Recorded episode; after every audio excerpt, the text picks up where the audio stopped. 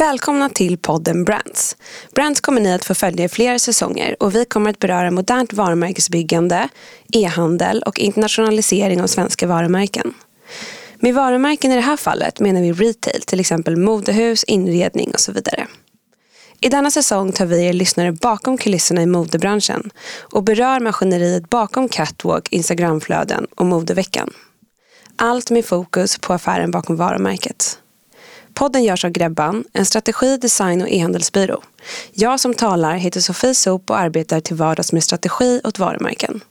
Välkommen till Brands. Glöm inte att prenumerera i iTunes. Välkomna till podden Brands. Idag har jag med mig Martin Jensen och Piotr Zaleski från e-handelsplattformen Centra. God morgon. God morgon. God morgon. Ni delar på en mick idag, så det kan vara bra för lyssnarna att veta ifall det skulle bli någon fördröjning. Men Martin, du är vd och Piotr, du har grundat Centra som är en av de större e-handelsplattformarna i Sverige idag. Mm, och även på gång att bli stora utomlands. Just det. Ja. Och mycket inom ja, men, mode och livsstil.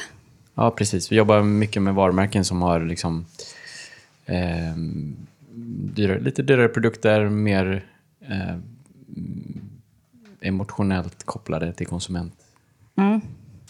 Kan inte ni berätta lite om vilken typ av kunder ni jobbar med idag?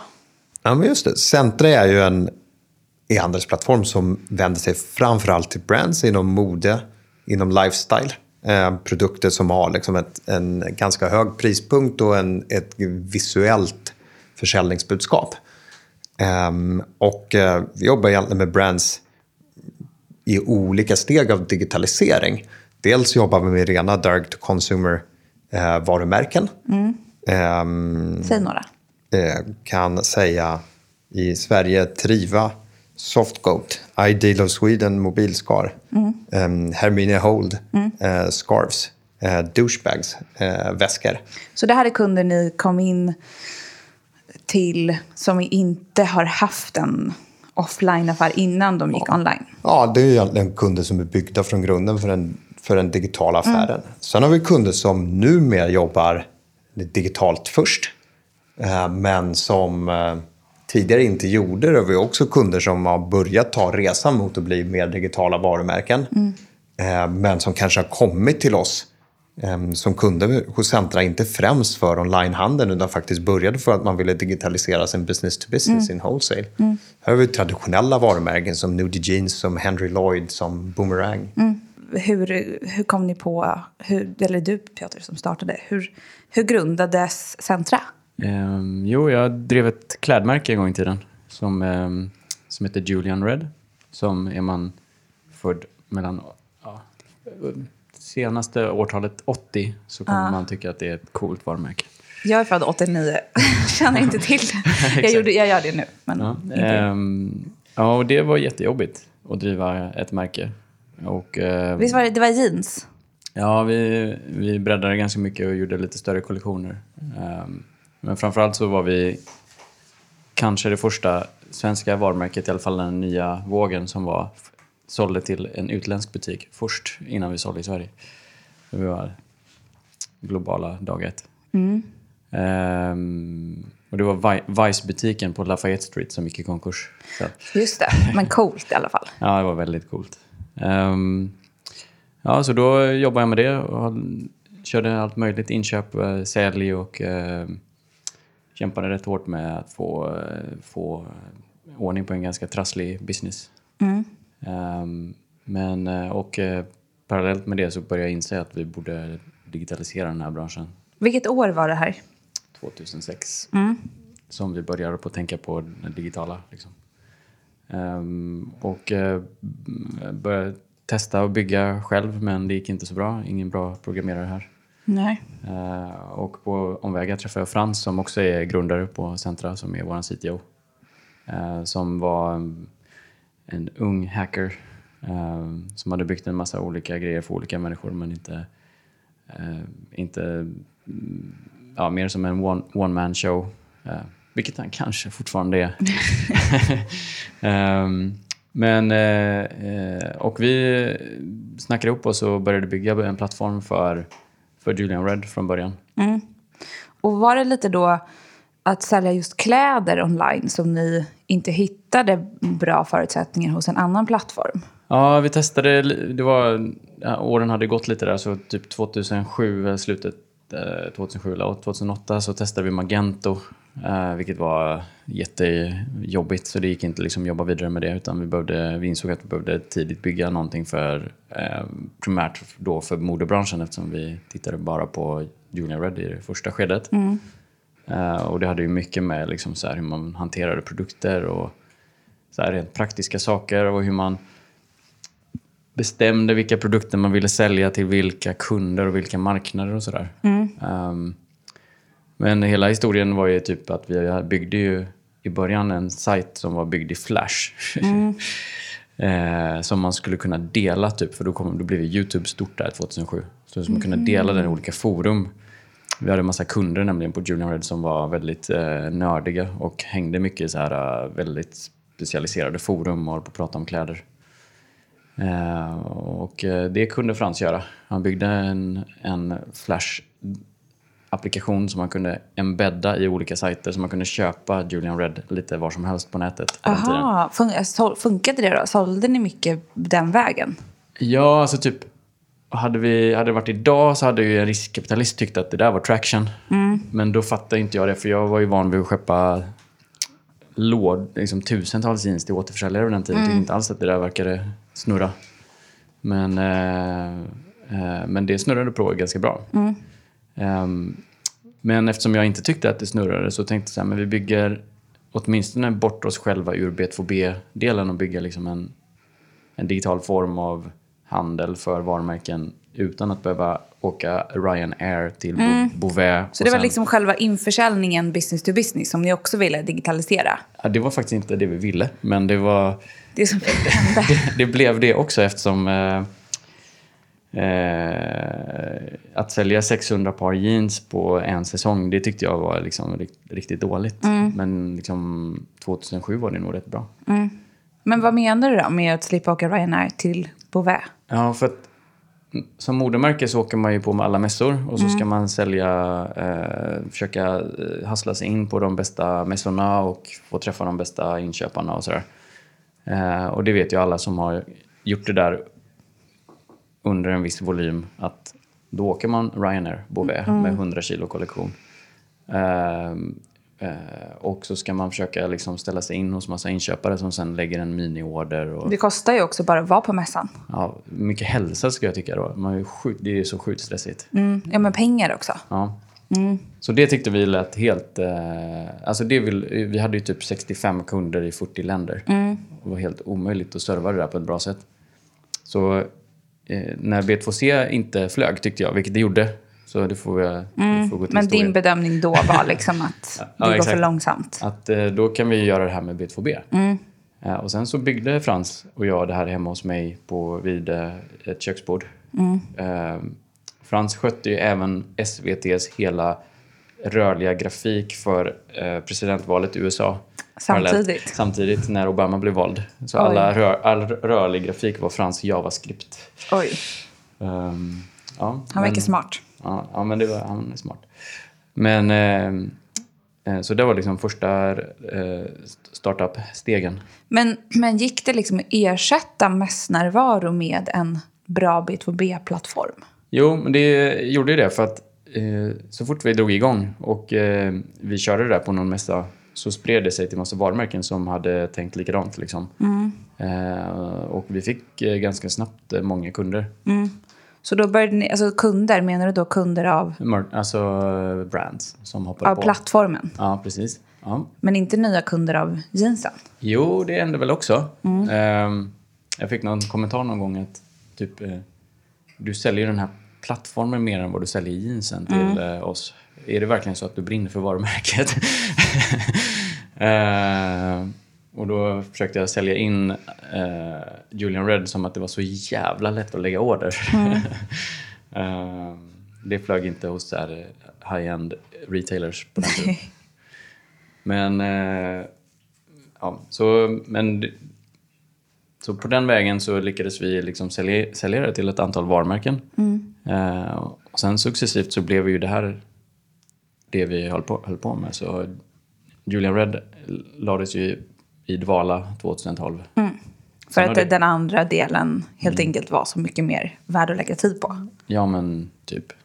Eh, sen är, finns ju Julian Red kvar och det finns massa fans kvar. Så vi Kanske kommer tillbaka håller till det, någon håller det i liv. digital native-variant. Exakt. Ja, exakt. Även om vi aldrig kommer vara tillräckligt kommersiella för att eh, sälja mycket. Så. Nej, okej. Mm.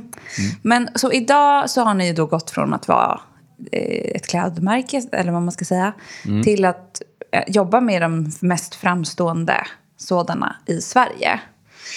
Och mycket brands inom mode och livsstil. Och ni får ju vara med på deras resa väldigt mycket från det här traditionella, man har haft en stor del av affären.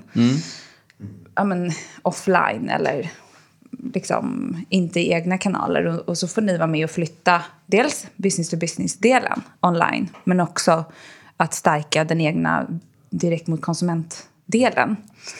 Precis. Vad tycker ni är de stora utmaningarna ni ser hos era kunder idag?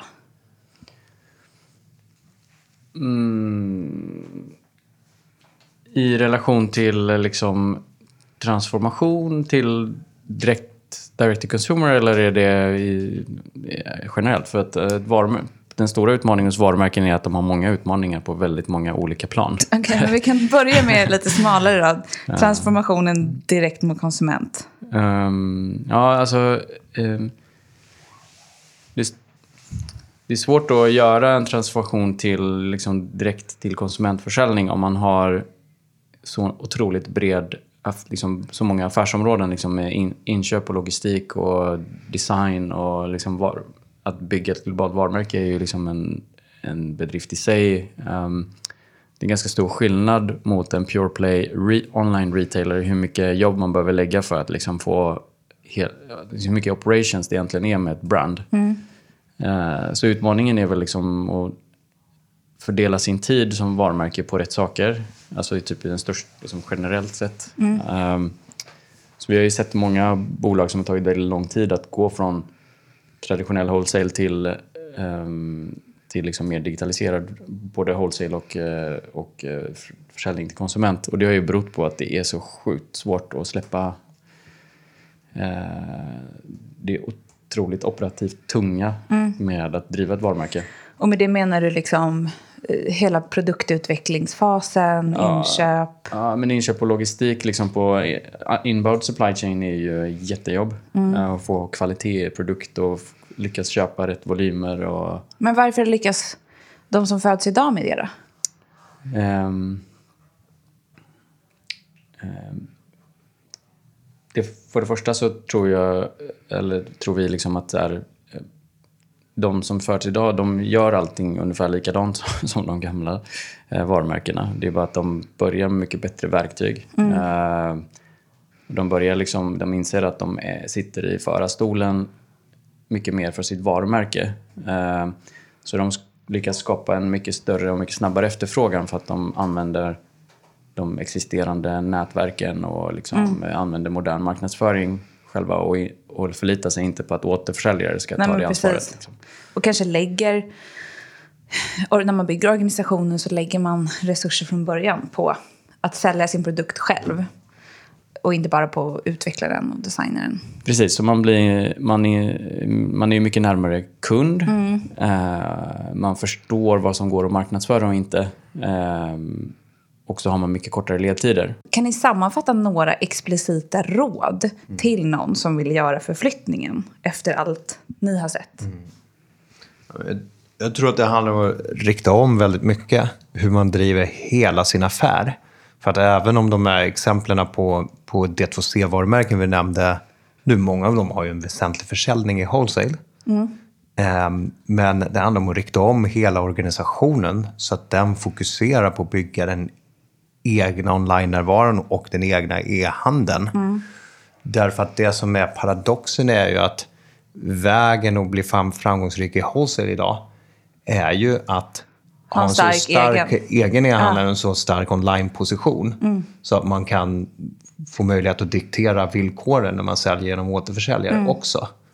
Ehm, och därför är det nog svårt att sätta fingret på en enda grej, utan det handlar om att styra hela verksamheten mot det målet. Har folk fattat det då? Att det handlar om det? Ja, alltså... Jo, men det har vi de flesta gjort. Så här, alltså, förr i tiden så jobbade man ju med wholesale och det var liksom ett antal mellanhänder emellan. Alltifrån distributörer och agenter och subagenter och eh, inom, inom egentligen alla varumärkesintensiva nischer eh, krävdes det ju att man hade en personlig relation för att kunna sälja premiumprodukter lokalt. Ehm, Eh, och sen så... Och då kunde ju en, en tidning, eh, en, liksom en London-baserad glossy, var beroende av att Liberty eh, Tog in. tog in produkten. Liksom. Idag så finns ju inte den, det beroendet, utan det är, ju, det är ju en direkt relation mellan varumärket och alla nyhets... Alla medier som finns, i princip då influencers och sociala medier och eh, så. Så att det sitter ju helt i, hos varumärkena att driva varumärk, varumärket även lokalt. Eh, från en central position. Eh, så det är en ytterligare, eh, bör, inte en börda, för det tycker vi inte, men liksom yt- ett ytterligare liksom, område som man blir, behöver bli riktigt grymt operativ Ja, på. Det är ju hur man precis. bygger ett globalt varumärke lokalt. eh, För att kunna driva wholesale eh, och även sin egna försäljning. Eh, För nu gör ju inte butikerna ett... eh, Ja, vissa kanske det, finns kanske...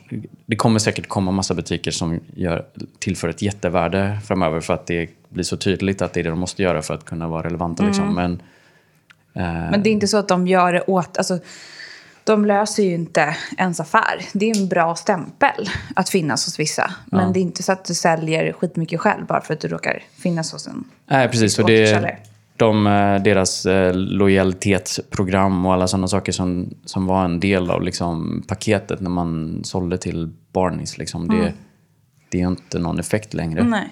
Eh, därem- däremot så har det ju en effekt att eh, eh, investera väldigt mycket i sitt varumärke. Eh, alltså bygga upp en kompetens och en liksom, organisation kring hur man driver en on- online-baserad marknadsföring. Och eh, det är inte bara liksom programmatic AdWords, utan det är ju hur man... Det är till och med ner på produkten. Jo, exakt. Det var ju som Katarina sa när hon var här i podden. Som de som gör, kör det här Hermin Hold. Att de startade ju sin så här, produktutveckling i typ vad kommer med på en selfie? Vad kommer med när jag tar en bild i spegeln? Men så blev det liksom en produkt som sitter på huvudet. Och ideal mobilskal selfie baksida. Liksom. Absolut. Och det var min nästa fråga faktiskt, om man skulle prata lite om sortiment. För ni har ju många, alltså många har ju ett väldigt stort sortiment av era kunder. Vad skulle ni säga sortimentmässigt och hur man strukturerar upp drops och kollektioner och liknande? Liksom vilken väg ser ni att kunderna börjar gå när det kommer till sortimentsstrategi? Ja, vi har ju eh, länge jobbat med flera av våra kunder eh, till att skifta sin sortimentsstrategi till liksom att man eh, släpper liksom väldigt så konceptuella kapslar liksom, som man släpper först online och sen så kan man eh, istället för att jobba med stora förordervolymer för att se om någonting funkar så kan man testa online om, man kan, om vissa färger funkar eller om man liksom sådär. Det är svårt dock liksom i praktiken med produktionen och sånt. Eller klart man kan, jag bara tänker om man köper några meter tyg, gör en liten produktion. Det Mm. tar ju tid tills man har sin reorder tillbaka. Ja, det beror lite på. Alltså, det finns ju, ehm, det finns ju låg volymstillverkning även hos eh, stora fabriker. Det är bara att man får betala väldigt högt. eh, liksom, eh, Mm. Men man kanske har marginaler som räddar Ja, men det handlar ju om att liksom få kunskapen och förstå vilka... Om man eh, som ett stort varumärke med en ganska bred kollektion lanserar en väskkollektion, då kanske man inte gör 40 olika väskor och ser liksom hur spridningen ser ut. Man kanske gör tre väskor eller två färger eller någonting. eh, och testa med sin online och sen kan spara de som funkar och bygger staples liksom mycket mer iterativt. Mm. Så en sak är liksom att man ser, ni ser hur de som lyckas, de börjar testa små kvantiteter innan de lägger sina stora orders.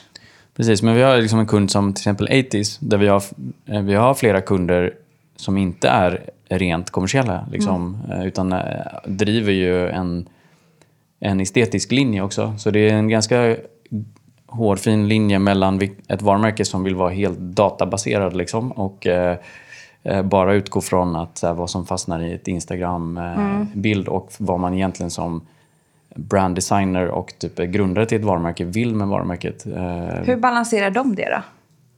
Ehm, alltså bygg, att bygga ett varumärke är ju väldigt kom, en komplicerad liksom, emotionell, psykologisk resa. eh, som är inte nog med att man har kollektioner då, är en de facto berg och dalbana för många designers.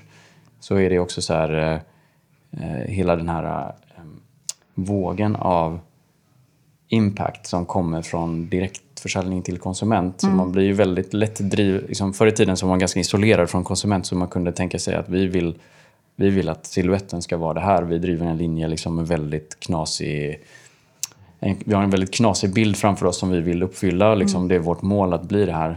Eh, att tilltala den här liksom, avant, avantgarde-punkaren som är en jättesmal nisch. Eh, Och så gjorde man sådana kollektioner och Exakt. sen så sålde man dem till en cool butik. Precis, men det funkar ju idag också.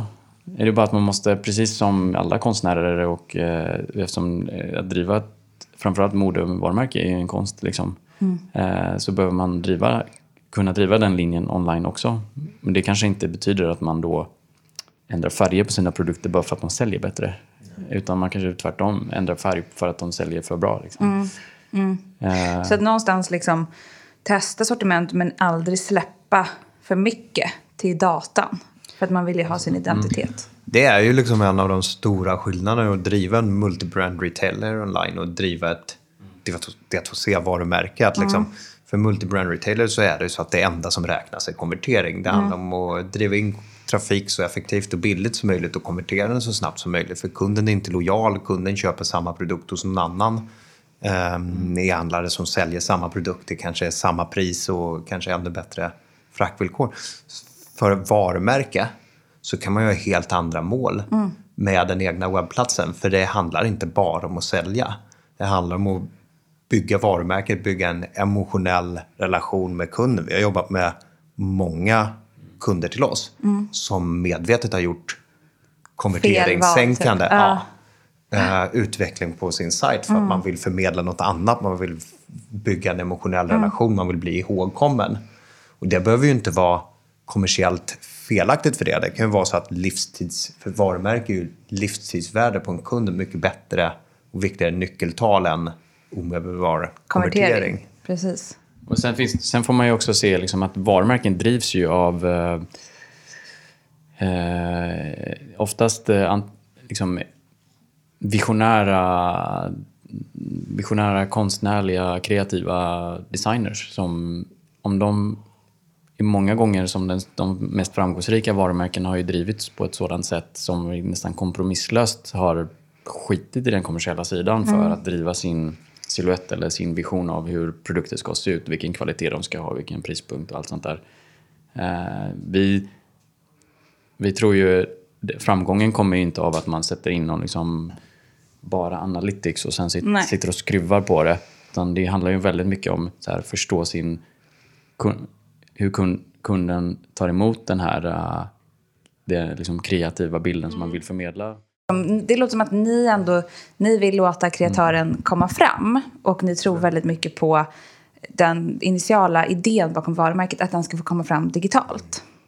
Jag, jag tror att vi bägge och alla som jobbar med oss eh, tror på varumärket som idé. Eh, på det kreativa varumärket som idé.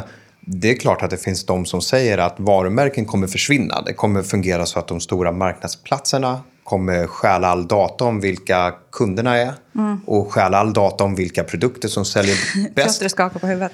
Han De kommer eh, lansera eh, private labels som är kopior på alla de eh, produkterna som går i, i hög volym och sen kommer man ta över hela affären och alla kommer gå klädda i liksom Amazon och Zalando-kläder. Med andra eh, namn, private liksom. labels, exakt. Eh, vi tror ju inte på den idén. Vi tror ju inte konsumenterna är så dumma. Vi tror att det går att bygga ett intressant varumärke idag och ha någonting mer att erbjuda än vad Amazon kan erbjuda. Ehm, och det tycker vi också är en roligare vision. Absolut Eh, och roligare. ser fram emot. Så vi jobbar hellre med det och vi jobbar med D2C-varumärken som vill vara en del av den visionen. Det som är, det som är skillnaden också, eller det som är, driver oss väldigt mycket är ju att har man den visionen ehm, så vet vi hur svårt det är att bygga ett företag. Man får liksom inga synergieffekter precis som Amazon eller som typ stora multibrand retailers kan få liksom lager, inköp, logistik, kassaflöde. Alla de sakerna är helt... Varumärkena Varumärken liksom når inte den typen av volymer. Även de största varumärkena lyckas inte komma till den punkt där de kan rent operativt vara så himla Lukrativa. Ja, men, ja, men på, på det oper- operativa planet blir det alltid så mycket stökigare att driva ett varumärke. Så man måste ju ha en passion för det. Och eh, eh, Vi delar ju den passionen och vi vill ju bygga en plattform som gör att man som varumärke kan tjäna mer pengar på den tid man lägger. Eh, och det är svårt att designa eh, produkter och det är svårt att bygga ett varumärke. Det är så otroligt komplext hur man driver hur, liksom hur man balanserar det kommersiella och den här liksom ex- exponering versus icke-exponering och eh, hur mycket man... Hur man väljer Vem man bort förknippas enkla... med och liksom, Ja. sådär. Så det är, den balansgången är så pass komplex. Tänk då att man ska sitta så här, men ja, hur mycket har vi på lager nu så här, i den varianten och vad är det inköpspriset och så här, kan vi kan den här återförsäljaren lägga det här ordern eller kommer vi att blocka de här kvantiteterna för att den andra återförsäljaren som inte har lagt sin order än, vi sitter och väntar, ska vi blocka det eller inte blocka? Liksom det allt sånt 90-gritty blir så sjukt jobbigt. Eh, så vi tänker om vi bygger en plattform för det där eh, så kan vi se till att varumärkena fångar mer av det värdet som de faktiskt skapar. Det är bra på. Ja, precis. Och hur, om man skulle fråga, liksom, för ni jobbar ju med de här brandsen som där det finns ofta en stark kreatör bakom att det är ett så fint varumärke. Vad, och då, i, i den typen av bolag så hamnar man ofta i, liksom nästan dagligen i de här konflikterna. Det här är konverteringssänkande men det är varumärkeshöjande, bla bla bla. Både, på, både när man utvecklar kollektionerna men också när det kommer liksom rent till sajt och hur man kommunicerar sajt. Så hur anser ni att man är online men ändå exklusiv på det sättet som hör de här varumärkena till? Ehm, ja, inte genom att göra det svårt att handla. Liksom. Det, det har inte... Fast ändå så snackade du nyss om Ja, vissa alltså- konverterings... Jo, men det, det påverkar konvertering om man skjuter in väldigt mycket content och liksom man försöker kund, få kunden att ha ett kundvarv som innehåller mycket mer engagemang i varumärket eller varumärkets liksom vision.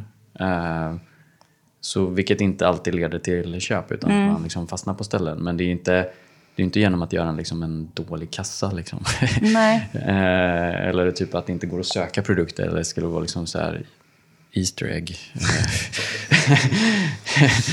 Eh, det är inte det som är grejen. Vi har ju byggt väldigt mycket teknik för att varumärkena ska kunna bygga exakt de sajterna de vill ha liksom, och kunna bygga exakt den navigationen de vill ha. Så ingenting är template-styrt och eh, man kan bygga hur quirky sajter som helst. Eh, och det är ju, ingen av våra kunder har ju valt att göra det onödigt komplext liksom, utan snarare, snarare väldigt mycket fokuserat på att det ska vara enkelt.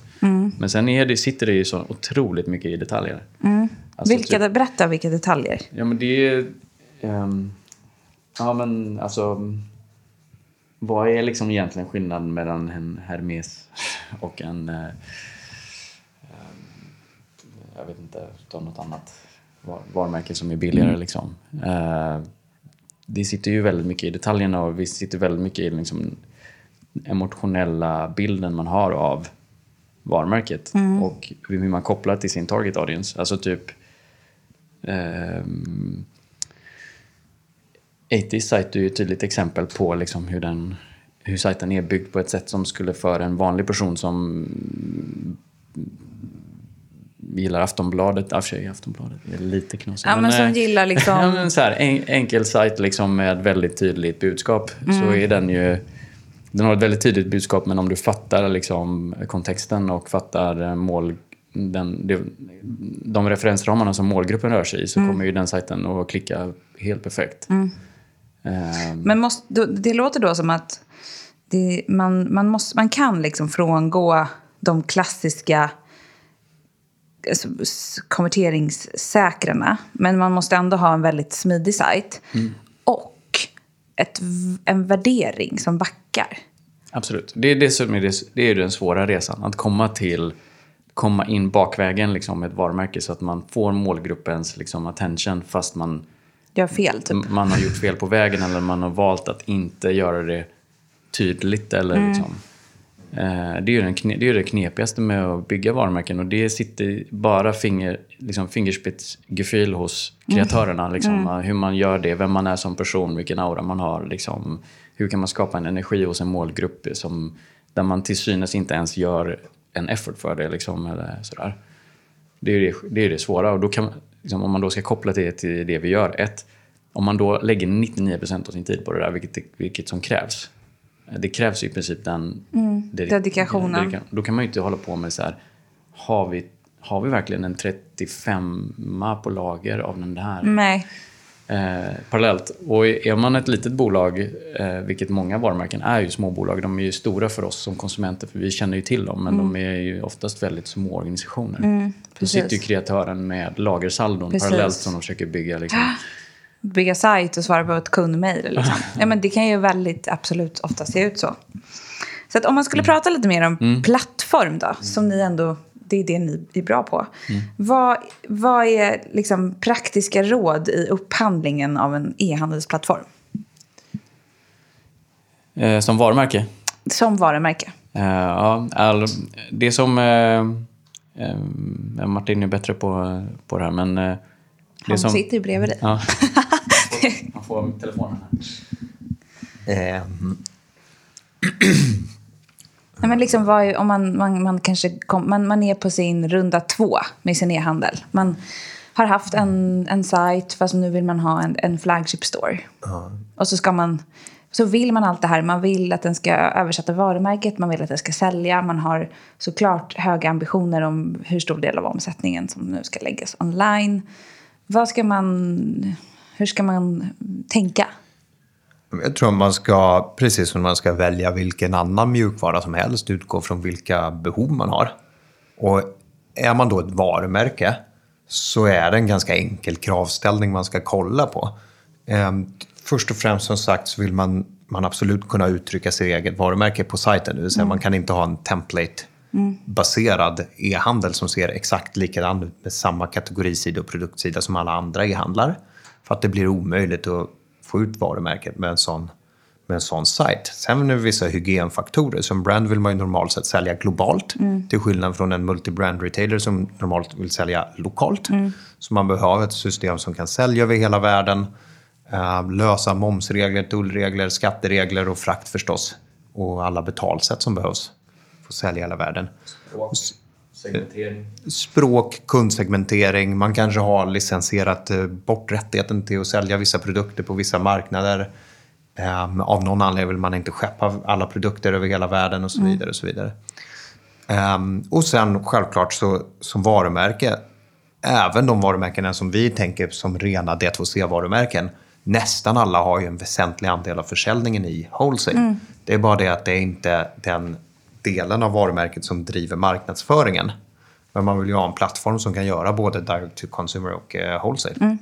Och marketplaces. Precis. Och marketplaces. Det är så man ska tänka. Nej, men eh, så liksom... Men, Platt, men som målbild bara för ett varumärke framöver, säg liksom inte nu men om eh, tre, fyra år, kommer vara liksom att man har en tredjedels split mellan försäljning via marknadsplatser, direktförsäljning via egna kanaler inklusive egna butiker. För mm, i viss mån tror vi butikerna, eller som flagship, fysiska flagship-butiker kommer få någon revival, om inte typ i samarbete med retailers. Eh, och sen en, en tredjedel wholesale. mm, tror, tittar- tror jag det kommer vara så, liksom. 3, 3, 3. Absolut, det kommer vara så. Och det kommer vara hundratal marknadsplatser att deala med. Man kommer ha ehm, en... Det som vi ser som en e-handel idag kommer vara mer fragmenterat men ändå egna liksom, digitala kanaler. Eh, och sen att wholesale kommer digitaliseras kanske, kanske inte helt, för att man, det är ändå, finns en väldigt stor tradition inom framförallt konfektion att liksom Mm. titta och träffas. Ehm, men, eh, men i stor utsträckning så kommer eh, handeln att flyta på digitalt Mm. för ett varumärke. Men det betyder ju inte att man ska komma... Då måste man tänka på det när man köper en plattform, att man inte är liksom, ja men här är våran plattform för enbart en av de här Precis, så den ska stötta liksom en bra omnikanalslösning, de marknadsplatser man vill jobba med och en direkt mot konsumentupplevelse. Fast som också, tryck, som, som också är såklart var, var, varumärkeshöjande mot wholesale.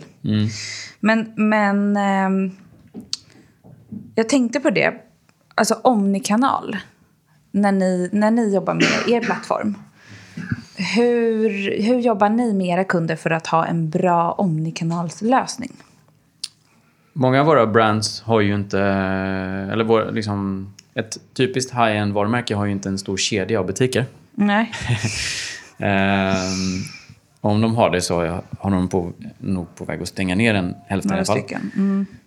Utan det det handlar om är ju att en, den riktigt värdefulla omnikanalslösningen på sikt är ju om man kan samarbeta med sina återförsäljare. Eh, I dagsläget så känner återförsäljaren inte till mer än liksom via telefon vad man har på lager som varumärke och varumärket vet inte vad en återförsäljare har på sitt lager. Eh, Men däremot så är det ju så att varumärket äger ju nu ansvaret för att marknadsföra det där lagret till sina konsumenter. Eh, Så det finns en ganska stor potential för ett mindre varumärke som aldrig skulle kunna bli lokalt i hela världen. Att eh, sälja via återförsäljare och tillsammans med dem mm, och liksom utnyttja teknik för att kunna marknadsföra globalt och sen skicka kunden till rätt ställe. Och liksom, Så du menar liksom att man, man har synkroniserat typ lagersaldon och man, återförsäljarna har koll på var varan finns att få tag på. Samma sak för de som sitter in-house. Man kan rikt, peka kunden till rätt återförsäljare. Absolut. Så det är mer än bara de egna då, fysiska butikerna. Och Ja, precis. För att jag menar... Eh, om man inte kopplar på liksom, eh, sofistikerad logistik ifrån butikerna så når ändå, liksom, om man har ett tiotal flagship-butiker runt om i världen så når de ju en promille av liksom, egentligen målgruppen. Så det Så omnikanal för er handlar mer om logistik än om liksom, skärm i butik och sådana där saker. Ja, vi tror ju konsumenten har en bra skärm själv. Ehm, så det, det är kanske inte riktigt vad vi ser som omnikanal. Utan det handlar mycket mer om att ett varumärke som säljer för 100 miljoner säljer häl- hälften kanske wholesale. Då är själva wholesale-produkterna värda 100 miljoner. Så totalt sett har man egentligen produkter för 150 i marknaden. Liksom. De där 100 miljonerna sitter ju och typ dammar medan man säljer på sin sajt kanske säljer slut. Eh, och sen så är det ju så att ett varumärke som- kommer ju aldrig lyckas vara liksom tillräckligt starka i alla länder själva. Liksom. De kommer behöva ha hjälp av wholesalers. Men liksom man ska ha en struktur som är bra för att kunna backa sina återförsäljare. Absolut. Och eh, om vi pratar lite, när vi ändå är inne på det här, liksom synken mellan återförsäljare och egna kanaler och, och egen sajt och sådär. Online business to business. Att inte behöva åka till Ryanair. hur, hur lyckas man, alltså så här, hur långt kan man ersätta det här mässorna och montrarna och, och liksom, hur, hur brukar det ofta se ut? För att som du sa Piotr så handlar inte om att man ändå i ett första möte har, har det här showroomet och liksom kläderna hänger på en rack. Och liksom hur, hur, fun, hur funkar framgångsrik online B2B? Just det. Ehm, först och främst så kan man ju inte ersätta sitt fysiska showroom. Man kan ju inte ersätta sampleprodukter. Man kan ju inte ersätta en duktig säljare. Nej. Ehm, man vill kanske gärna det, men det, det, bara, det går inte. Så man måste ha en realistisk ambition om hur långt man kan ta det. Och, ett sätt att tänka kring det, det är ju att segmentera sina kunder helt enkelt. Det vill säga att man har Eh, man har större konton och man har mindre konton. Ehm, och ehm, de större kontona kommer nog aldrig få över till self-service, i vart fall inte på pre-order. De kommer ju förstås vilja klämma på produkterna, träffa en säljare, prata, med, prata med säljaren. Ehm, och där, så där handlar det nog snarare om att få reordern till att vara digital. Precis. Så att man istället för att eh, hantera den via telefon, hur många har ni, hallå, hur många har ni på lager för omedelbar leverans? Ja, vi har si och så många. Jaha, kan jag faxa in en beställning? Mm. Ja, nej, Så- men som så det man- typ ser ut. som det typ funkar. Ja. Liksom. Ehm, så, så digitalisera den. Mm. Sen är det så att när man blir mer datadriven så inser man att de allra flesta varumärkena har en serie kunder som inte är egentligen lönsamma. Mm. Det handlar om mindre återförsäljare som köper väldigt små partier. Ehm, men, men man har ofta ganska många av dem, så den sammanlagda volymen är, är rätt stor. Mm. Det är bara det att det går liksom inte ihop att ha en säljare som ska åka ut och träffa den här Nej, kunden några bil och gånger liksom kläder Nej. i bakluckan typ. Det går liksom Nej. inte finansiellt ihop. Eh, den kundkategorin kan man ganska framgångsrikt migrera till en ren eh, onlineaffär. Och det är inte Mm. några konstiga verktyg. Det handlar om att använda, ha en B2B-handel som är alltså grosshandel Mm. eller partihandel. Inte B2C-liknande, där det är ett B2B-orderläggningsverktyg. Och kombinera det med, med egentligen smart e-mail marketing, det vill Mm. säga att istället för att åka runt, ut och berätta om det nya droppet eller den nya kollektionen så mejlar man ut och berättar om det nya droppet eller den nya kollektionen. Kanske följer upp med telefonsamtal från en säljare om kunden inte lägger en order på, egen, eh, på eget initiativ. Vilket man förstås kan följa upp på väldigt lätt när man jobbar digitalt. Men hur mycket behöver liksom en, alltså en, en inköpare i en liten butik i typ Sverige eller Frankrike eller var som helst. Hur mycket behöver man bearbetas på samma sätt som en end consumer? Alltså, behöver B2B vara en upplevelse, en varumärkesupplevelse? Eller behöver det bara vara typ som ett online liksom, orderläggningssystem? Ehm, en säljare lägger ju 50% av sin tid på admin och 50% tid eh, på relation och liksom strategi kring varje kund. Ehm, med hjälp av liksom ett verktyg som gör det ett, mer self-service för, för kunden och eh, är, bygger på liksom den typen av flöden som man har i branschen, alltså att man jobbar väldigt kollaborativt med, med inköparen. Så offloadar det ju väldigt mycket av den bördan som själva administrationen är. Så du om tänker om du har en krånglig checkout och, och du har en drop-off i konvertering på det. Tänk då om du har en, liksom så här, vi tar bara emot fax. Eh, så det finns ju, då, då drar sig liksom inköp för att ringa till det här varumärket för att de orkar liksom inte ens lägga ordern. Nej. Eh, Så det vi primärt gör eh, det är att vi har lyckats, eh, bortsett från att vi har lyckats med var, många varumärken flytta flera av deras inköpare till att vara helt digitala. Eh, Så hjälper vi ju säljet att verkligen bara prata relation och prata kollektion och liksom lyckas förmedla varumärkets eh, idé med produkten och sådär. Eh, Vilket gör att de eh, med hjälp av liksom plattformens ja, plattformen som verktyg kan liksom fokusera på det som är den verkliga affären för, för brands. Mm, så det behöver vara smidigt och lätt att lägga order, men det behöver inte vara lika liksom... Vi såg en trend för något år sedan, eller för 18 månader sedan, som var så här B2C style B2B. Typ. Och ehm, vi, har lagt ganska mycket tid på att konverteringsoptimera B2B-handel. Och det vi insåg det var så här att det är liksom lite fel väg att gå. Ehm, professionella inköpare köper inte därför att det är B2C-style. De köper för att det är liksom grosshandel-style. Och lätt att lägga stora bulkorder. Alltså, eh, Så att det egentligen, det är en annan shop. det är en annan, det är en Men, det, helt men man annan. kan använda vissa verktyg som typ newsletter marketing och sådana saker. Absolut, men det är en annan... ah, Otroligt underanvänt. Ja, det är underanvänt för bus- business to business menar Ja, du? en jättepotential i och med att man har... Eh, eh, det är ju inte en jätte, Oftast så har man ju väldigt bra pli på vilka personer det är. Mm, ja, och det kan vara så här, lägg order idag och få Ja. en rabatt. Vi har ju flyttat in ja. mycket av kampanjhanteringen från B2C. Så det som sker i bakgrunden och det som driver pris och rabatter och eh, pushar produkter och sånt. Det är ju liksom samma motorer som i B2C. Mm. Ehm, Eh, och eh, våra, våra brands har ju möjlighet att driva mycket mer den typen av liksom marketing. Men vi har ju sett att eh, det är väldigt få som typ annonserar på Facebook till exempel. Mot eh, inköpare. Mot inköpare. Men du menar liksom att den delen av verksamheten har att lära av e-handels... Absolut. Om du har en order på... Om du har liksom fyra Åhlénsinköpare och en order på 100 000 euro som du vill att de ska lägga. Mm. Då kan du lika gärna annonsera lite på Facebook. Det är svårt att bara nå just dem, kanske.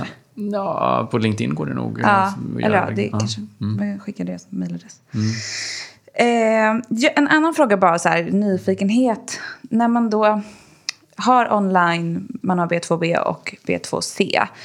Och så har man lager. Och så lägger, alltså marginalen mot konsument, slutkonsument är ju så mycket bättre.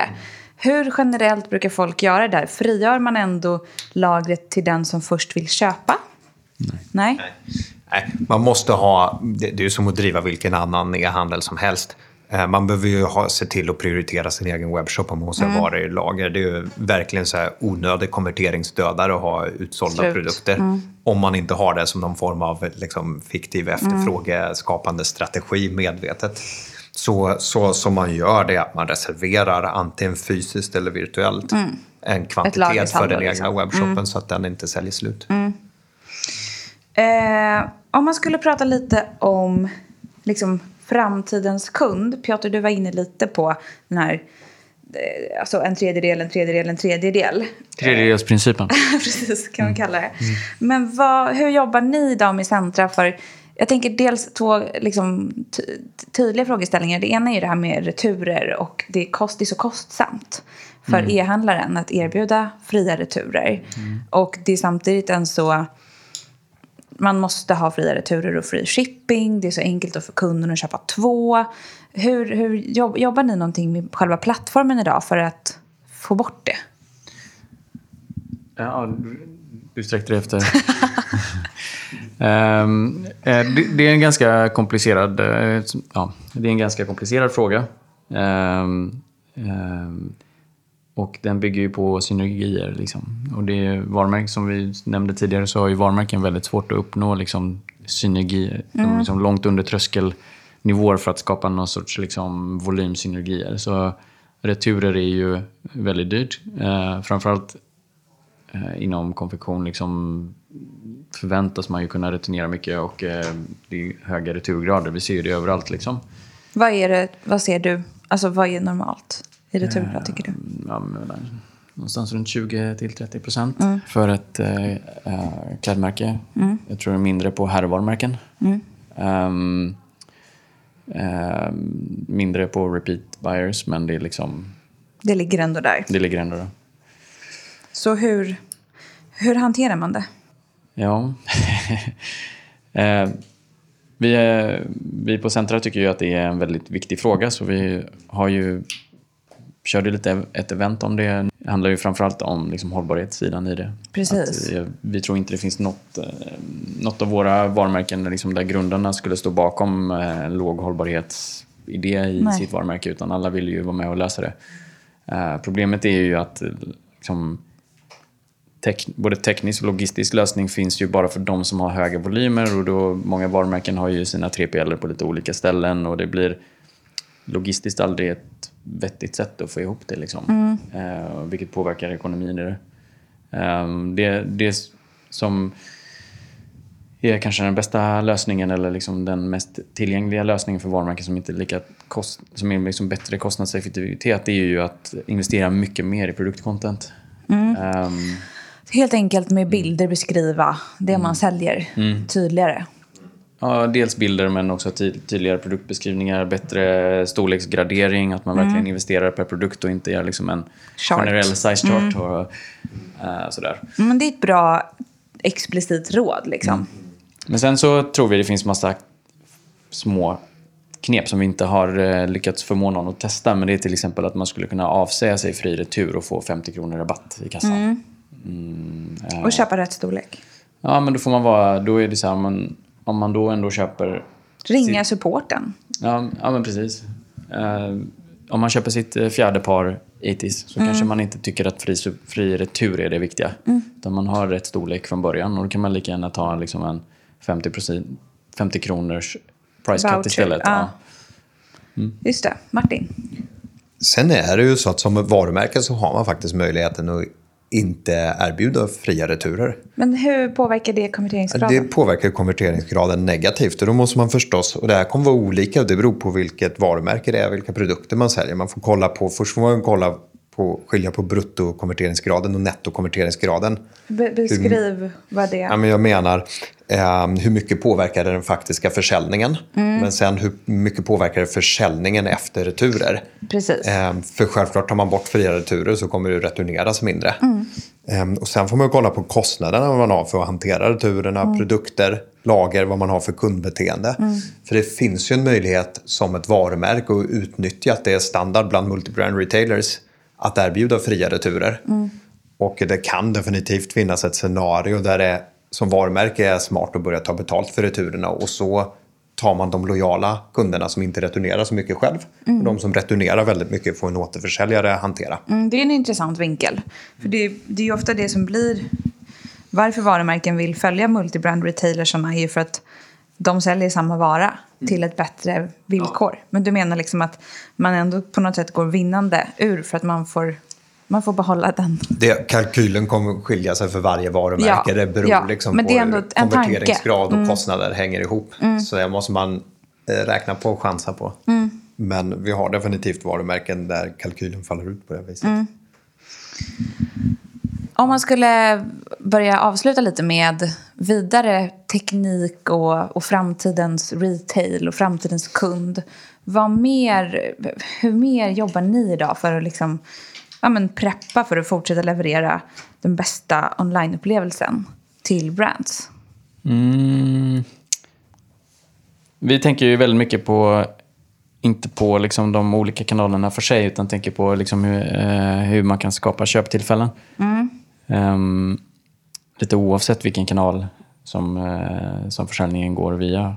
Eh, och det går liksom trender i de här kanalerna och helt plötsligt så, ska, så är wholesale dött och så är det inte det. och så där. Liksom, eh, vi, vi tror att ett varumärke kommer att vara en ganska bred mix av allting. Eh, och, men allting kommer ju ändå komma ner till liksom hur bra är man på att skapa de här eh, inspirerade, eh, fulla av liksom varumärkes koppling, liksom köptillfällena. Även om det är via återförsäljare eller om det är på en marknadsplats eller om det är eh, i sin egna webb eller i sin egna flagship store. Eller sådär. Men hur, hur hjälper ni till att säkerställa att ett brand har bra varumärkeskoppling på marknadsplatsen? Ja, ehm, dels så är det så här att eh, var- marknadsplatserna är ju ganska anonyma och eh, eh, tillför väl inte så mycket varumärke utan tvärtom. Att det, det äter ju en del av varumärket. Eh, så en ren var- marknadsplatsstrategi eh, rekommenderar vi liksom inte något varumärke utan det är när man går in i nya marknader och sånt där så måste man ju ha en bra mix av det där.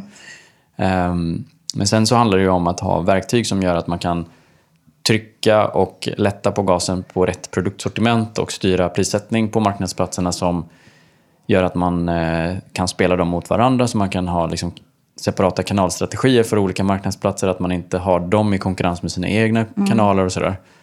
Ehm, det kan ju handla om vilka typer av produkter man exponerar och vart man vill komma i sökningar och sådär.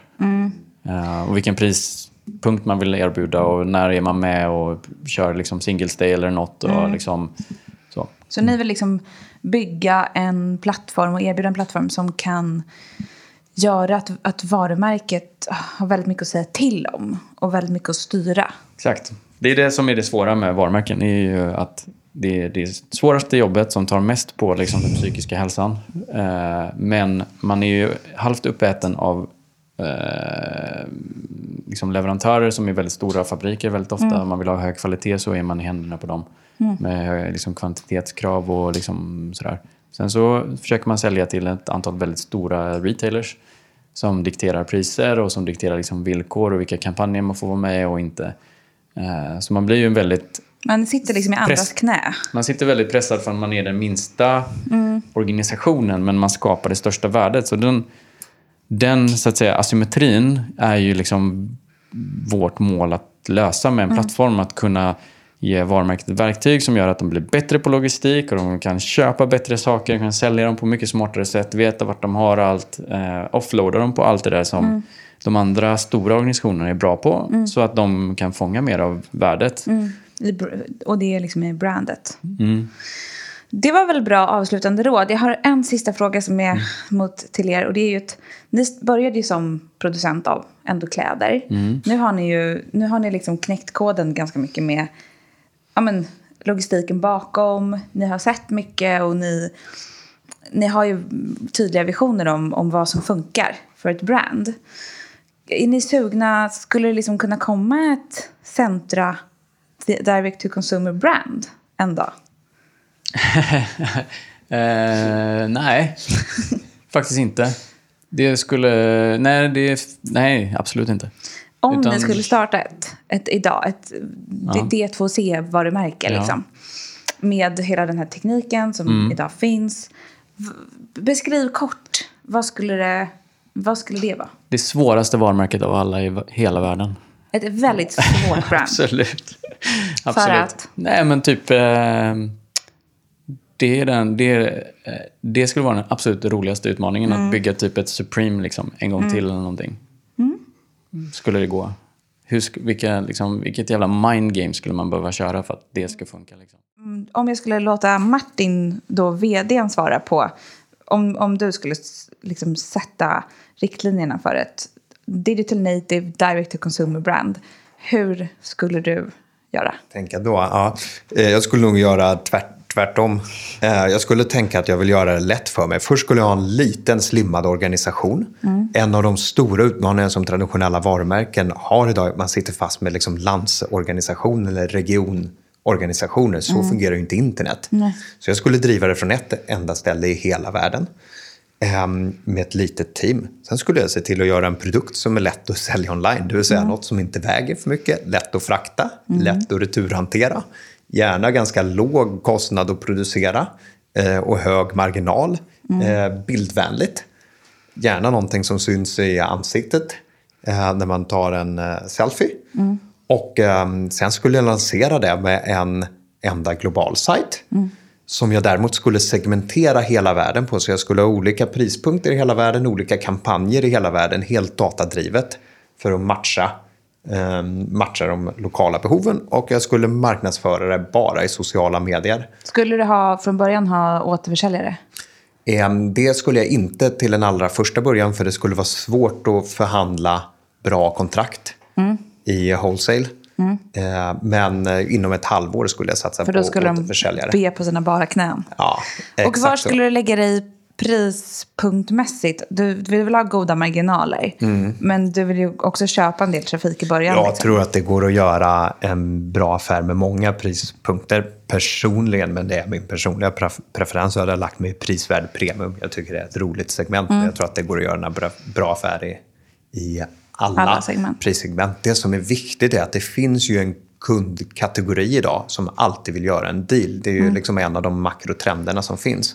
Och ska man attrahera en kund som alltid vill göra en deal måste man kunna göra en bra rea och ändå ha en riktigt Mm. bra marginal. Det är viktigt. Bra, då kanske ni inte ska starta det här för ni kommer inte överens. Men eh, Men det är, den, det är oftast en väldigt eh, knepig dynamik bland eh, grundare i va- varumärken. An- Mm. Antingen är de gifta med varandra, vilket är en knepig dynamik. eller så är de ju helt totala motsatser. Mm. Ja. Så det här, vi är inte gifta så att... Men det finns ju ändå exempel på där, eh, där det funkar. Till exempel hos några av era kunder. Men eh, tack så jättemycket för den inspirationen och tack för att ni var med idag. Tack, tack. Tack.